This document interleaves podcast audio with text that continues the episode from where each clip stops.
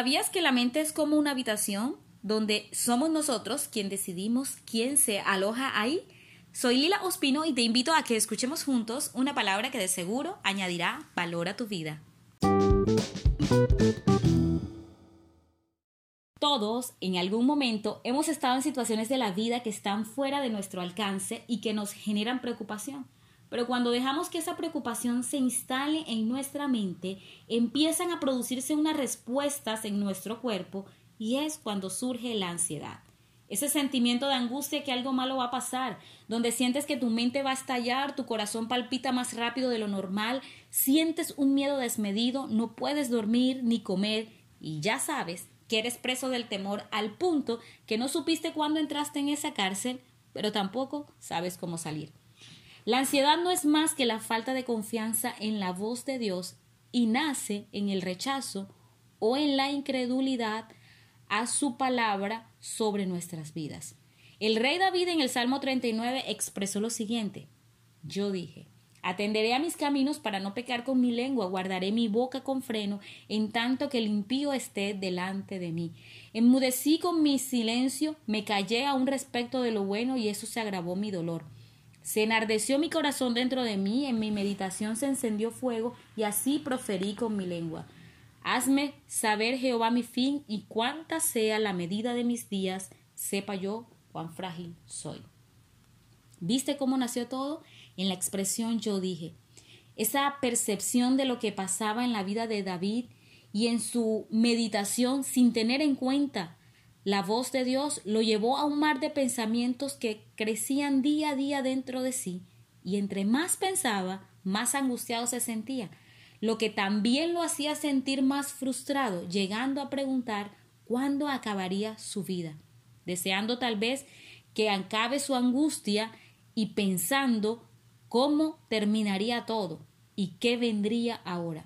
Es más, ante sus angustiadores no les decía nada, ni lo bueno ni lo malo, y es que cuando damos lugar a esos pensamientos sin acudir a Dios, nos consumimos internamente hasta el punto que estallemos sin recibir sanidad, porque eso es precisamente lo que el enemigo busca, que puedas quedar preso en el temor y creas que tu final es de muerte y destrucción porque no tienes esperanza.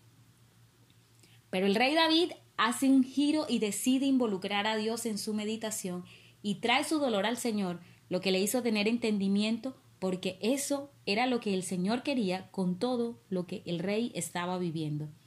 Al volverse a Dios y ser corregido, Dios cambiaría sus circunstancias.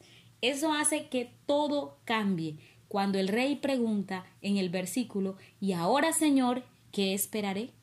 Pero también responde, mi esperanza está en ti. Él cambió sus pensamientos y decide poner su confianza en el Señor y no en las circunstancias. Cada vez que pienses en las circunstancias tú solo, estás dándole al enemigo tu mente para que ponga sus planes de mal y destrucción en ti, de manera que no confíes en Dios. Sí, somos nosotros los que decidimos confiar en Dios o elegir alimentar nuestros pensamientos con los argumentos de Satanás.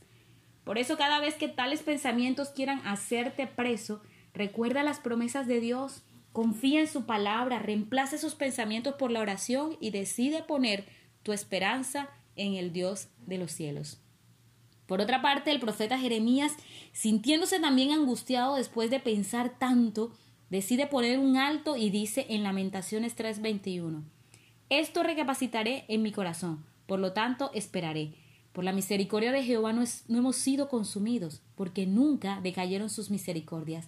Nuevas son cada mañana grande es tu fidelidad. Mi porción es Jehová, dijo mi alma, por tanto en él esperaré. Bueno es Jehová a los que en él esperan, al alma que le busca, bueno es esperar en silencio la salvación de Jehová. ¿Cuánto nos cuesta esperar en silencio y acallar las voces que nos dicen qué hacer? Dios, ante la ansiedad y la angustia, solo nos pide hacer una pausa y esperar en silencio en la meditación de quién es Él y de sus planes porque sólo así las aguas agitadas de nuestro interior lograrán la calma y esa bola de fuego que crecía día a día se apagará, dando lugar a la paz que sobrepasa todo entendimiento, que guarda la mente y el corazón. Señor, en este día Oro porque en cada momento que vengan esos pensamientos, Señor, podamos reemplazarlos por momentos de oración contigo e involucrarte a ti en cada una de nuestras circunstancias y oír tu voz y poner nuestra confianza en ello. Y de seguro, Señor, la paz que sobrepasa todo entendimiento vendrá a nuestras vidas porque tú guardarás en completa paz a todo aquel cuyo pensamiento persevera en ti. Dios nos bendiga.